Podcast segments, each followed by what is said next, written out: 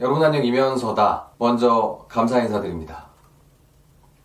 위기주도 학습법이 베스트셀러가 됐습니다. 다 구독자 여러분 덕분입니다. 책을 읽기 싫어하시는 분들이나 굳이 사서 보기 싫어하는 분들을 위해서 간단하게 책 내용에 대해서 이야기를 좀 드리려고 합니다. 지난 영상에서 책을 왜 쓰게 됐고 무슨 내용으로 쓰게 됐고 하는지를 한번 설명드린 바가 있는데 그거보다는 조금 더 자세히 그 내용에 대해서 한번 말씀을 드려볼게요. 일단 이 위기주도 학습법에서 학습법은 학습법이라고 했는데 실질적으로는 약간 학습법이랑 동떨어진 내용도 많이 들어가 있는 그런 책이라고 말씀드렸죠. 굳이 학습법이라고 했던 이유는 이 공부법 학습법에서 끊임없는 고통을 받고 있는 시지푸스의 돌을 굴려 올리고 있는 성공한 사람들을 구출하고 싶다는 생각에서 그 제목을 붙였다고 말씀을 드렸었고요. 이 책의 논중 구조를 한번 그냥 쭉 따라가 보겠습니다.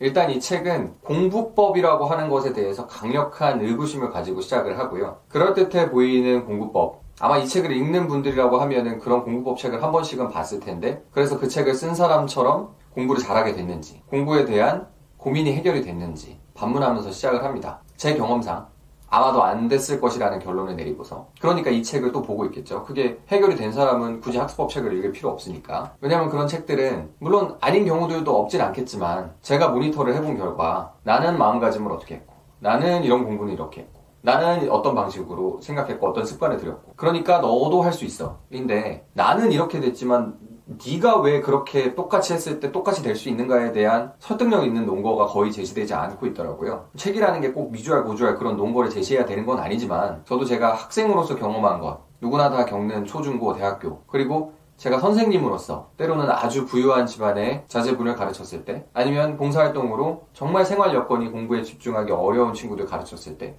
공부를 아주 잘하는 해외 유명 대학에 진학한 아이를 과외했을 때, 동네 학원에서 평범한 아이들을 지도했을 때, 이런 다양한 경험들을 취합해 보면 내가 할 수 있다고 해서 평범한 사람들도 다 할 수 있어야 되는 이유가 전혀 없어요. 실제로 제 경험상 그렇지 않습니다. 나는 이걸 당연히 따라할 수 있다라고 생각하는데 이게 뭐가 어려워 이렇게 이렇게 해가지고 그냥 그대로 하면 되는데라고 생각하는데 그렇지 않아요. 그 생각 자체를 이해하지 못하는 경우가 많고 이렇게 해가지고 나는 큰 꿈을 가지고 이 꿈을 가지고 이걸 이루기 위해서 이렇게 열심히 하니까 됐어 이렇게 얘기를 하는데 그 꿈을 이루는 자세 아니면 우리가 그릿이라고 부르는 그 끈기, 인내력을 따라하는 것 자체가 어려워요. 그래서 평균적인 시각에서 이 문제를 인식하고 본질적인 부분을 직시하지 못하면 공부법이라는 구체적인 그때그때 들어가지고 그것만 외우면 될 것 같은 얘기만 계속 본다고 해서 절대로 근원적인 문제는 해결할 수 없다. 그게 이 책이 출발하는 아이디어입니다. 물론 그 구체적인 방법을 잘 몰라가지고 그 선에 걸쳐 있는 사람들을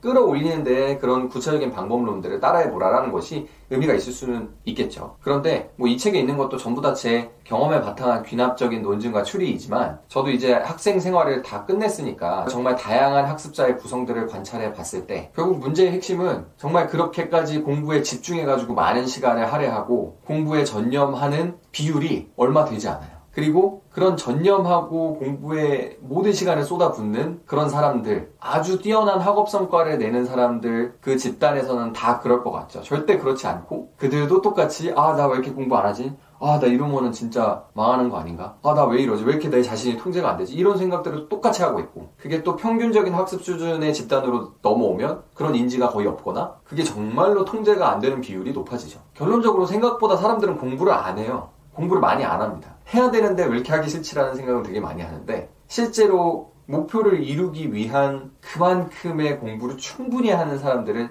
찾는 것이 쉽지 않습니다. 이 학습법이라는 제목을 달고 나온 책을 쓴 저도 그래요. 평생을 그렇게 살아왔고 저만 그런 게 아니라 경험적으로 상당한 확신을 가지고 얘기할 수 있을 정도로 학습에 그렇게 미친 듯이 열중하는 사람이 많지는 않습니다. 그리고 그게 늘 문제입니다. 자, 그러면 그런 의지, 학습 의지, 내가 의욕이 있어야지 공부를 하는 건데 그 의지를 어떻게 다지냐?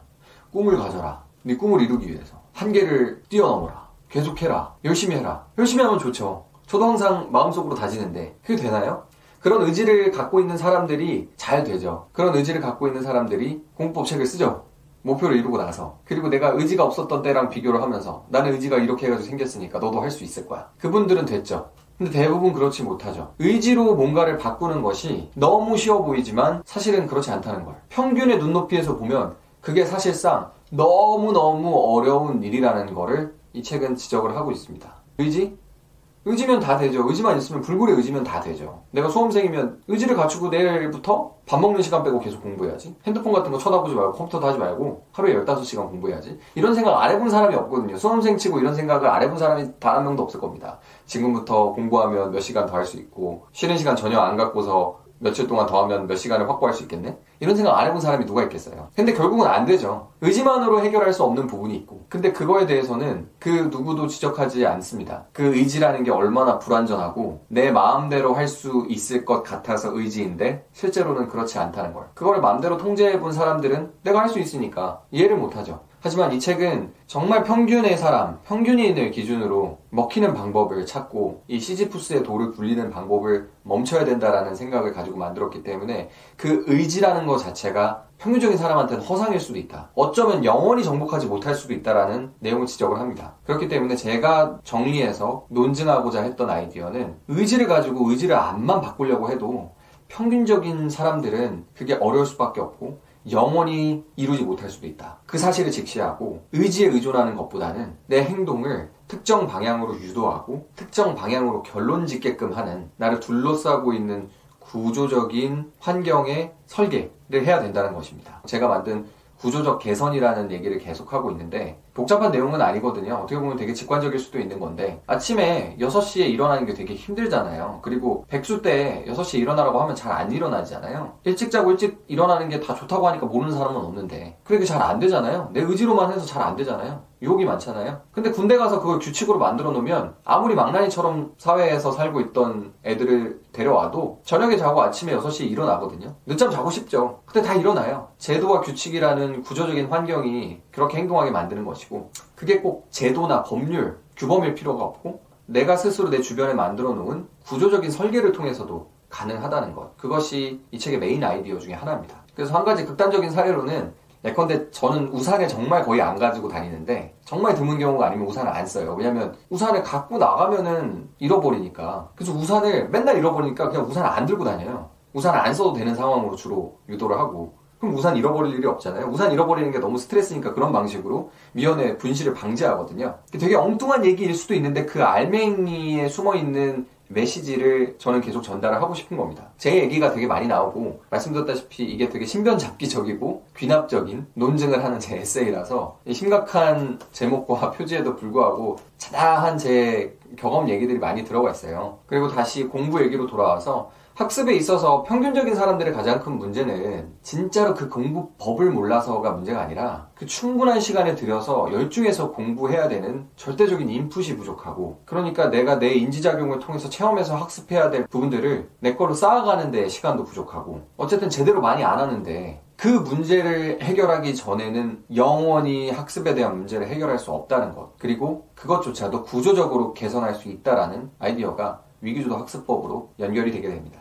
당신이 만약 평오하지 않고 내가 내 의지만으로도 뭐든지 다 할 수 있었던 사람이라면 의지로 다 해결했겠죠. 내가 되고 싶은 게 있으니까 그 꿈을 위해 앉아가지고 열심히 노력해가지고 하루 15시간씩 공부를 해서 내 모자란 게 있으면 찾고 그게 진짜 시중에 공부법 책이든 인터넷에 합격 수기든 구체적인 것들 찾아가지고 방법을 찾았겠죠. 물론 그 중간 단계에서 고민하는 분들은 진짜 공부법 책들이 도움이 될 수도 있겠지만 일단 15시간 안 하잖아요. 15시간의 반도 안 하잖아요. 핸드폰 보잖아요. 유튜브 보고. 그러면 어떻게 몰입을 하고 어떻게 학습자로서의 새로운 나로 거듭날 수 있는지에 대한 고민이 필요하고 만약 진짜로 평균적인 사람이다. 평균적인 그런 구제불능해. 도저히 통제가 안 되나 너무 공부하기 싫은 그런 사람이다 라고 하면 그러면 소중한 것을 잃을 수 있는 상실에 대한 공포가 당신의 절박한 학습자로 만들어주고 당신의 행동을 통제하고 행동을 설계하고 구조적인 개선으로 나아가서 원하는 목표에 더 다가갈 수 있게 해줄 것이다 라는 것이 결론적으로 위기주도 학습법입니다. 그래서 그런 것들 어떻게 실천하면 좋을지에 대한 경험, 간단한 논증 이런 것들이 이 책에는 담겨 있게 되는 겁니다. 다시 강조하지만 구조적 개선이라는 거는 핸드폰 너무 많이 보는 게 걱정이라고 하면 핸드폰 그냥 없애버리는 거. 핸드폰 할 일이 없으니까 좀 불편하더라도 그런 식으로 행동을 설계하고 통제하는 방식의 구조적인 환경 변화를 내 스스로 만들어내는 게 구조적 개선이다. 그렇게 봐주시면 될 것 같고요. 그것조차도 핸드폰 없애야 되는 의지가 있어야 되잖아. 뭔 소리냐?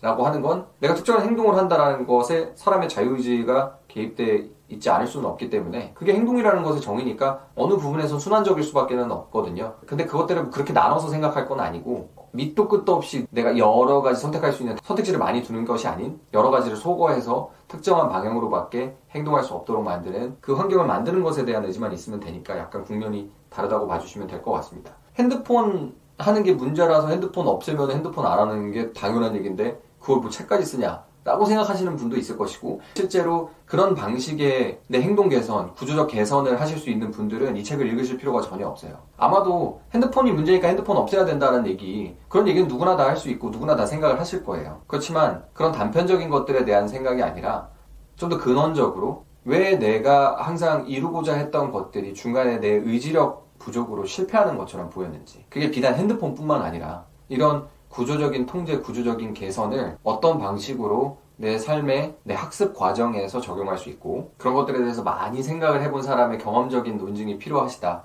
라고 하면 이 책을 읽는 것이 도움이 될 겁니다. 제가 이 책을 쓴 거는 그 당연한 얘기지만 대부분의 사람들은 안다고 생각하지 진짜로 깊이 그거 이해하고 납득하고 있지는 못하는 것 같아요. 그래서 아직까지도 의지만 바꾸면 모든 걸 할 수 있다. 네 정신머리가 문제다라는 논거가 너무 당연하게 들리고 지배적인 담론이 되는 것 같아요. 의지가 진짜 바뀌고 내가 그걸 통제할 수 있다면 그 방향으로 가는 건 맞을 겁니다. 그렇지만 이 책은 평범한 사람들을 위해서 쓰여진 책이고 정말 공부가 고민이라면 정말 학습법이 고민이라면 평범한 당신은 의지를 고칠 생각보다는 내 의지가 어떻게 만들어지고 어디를 향하는지 통제하고 제어할 수 있는 구조적 개선에 먼저 관심을 두시는 것이 훨씬 효과적일 겁니다. 그게 제가 내린 결론입니다. 아무튼 얘기가 너무 심각한데 이 책은 그렇게 심각한 책이 아니고요. 논증적인 에세이에 가깝다. 혹시라도 읽으실 분들은 편한 마음으로 읽어주시면 되겠습니다.